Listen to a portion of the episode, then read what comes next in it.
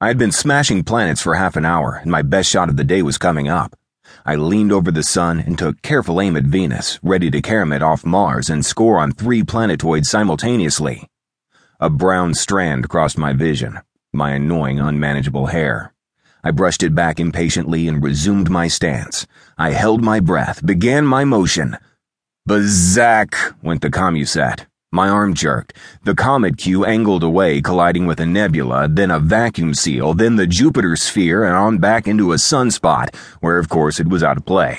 Jupiter's moon Ganymede spun out of orbit, up, down, sideways, bufferwards, and finally into the half gravity trap. I eyed the carnage and swore. I banged the com switch on. You misbegotten ape faced baggy busting idiot, I shouted at my untimely caller. This is a private line. I paused about then. The face in the screen was that of the President of the world. Emergency, he snapped. Get over here immediately, Harold. He seemed preoccupied. Maybe he hadn't heard me.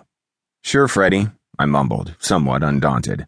Sometimes his actions were irritatingly peremptory, but he was the chief officer of Earth. He was also my only cousin. Indeed, I owed my present sinecure to him.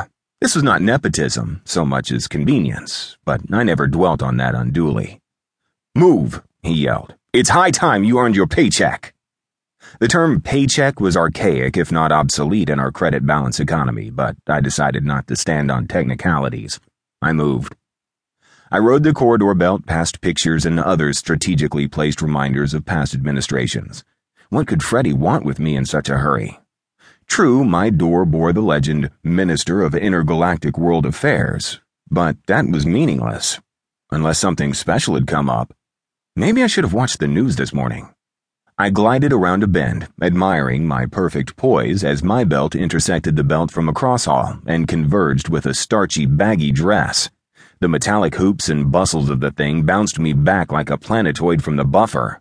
Why don't you watch where you're. I began, but had to pause again.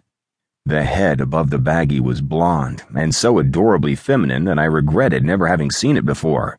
And here I was on the way to the office, unable to dally. Minister Prodkins, she said, her voice like the caress of a clean summer breeze.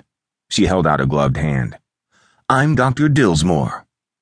Just what I've always wanted, I said, squeezing the proffered digit with unseemly intimacy, while I wondered who she was and how she knew me. That baggie might conceal a figure with all the sex appeal of a sprouting potato, for all I could see, but somehow I had the impression of buxom youth. The extraterrestrialologist, she said, as though that clarified anything.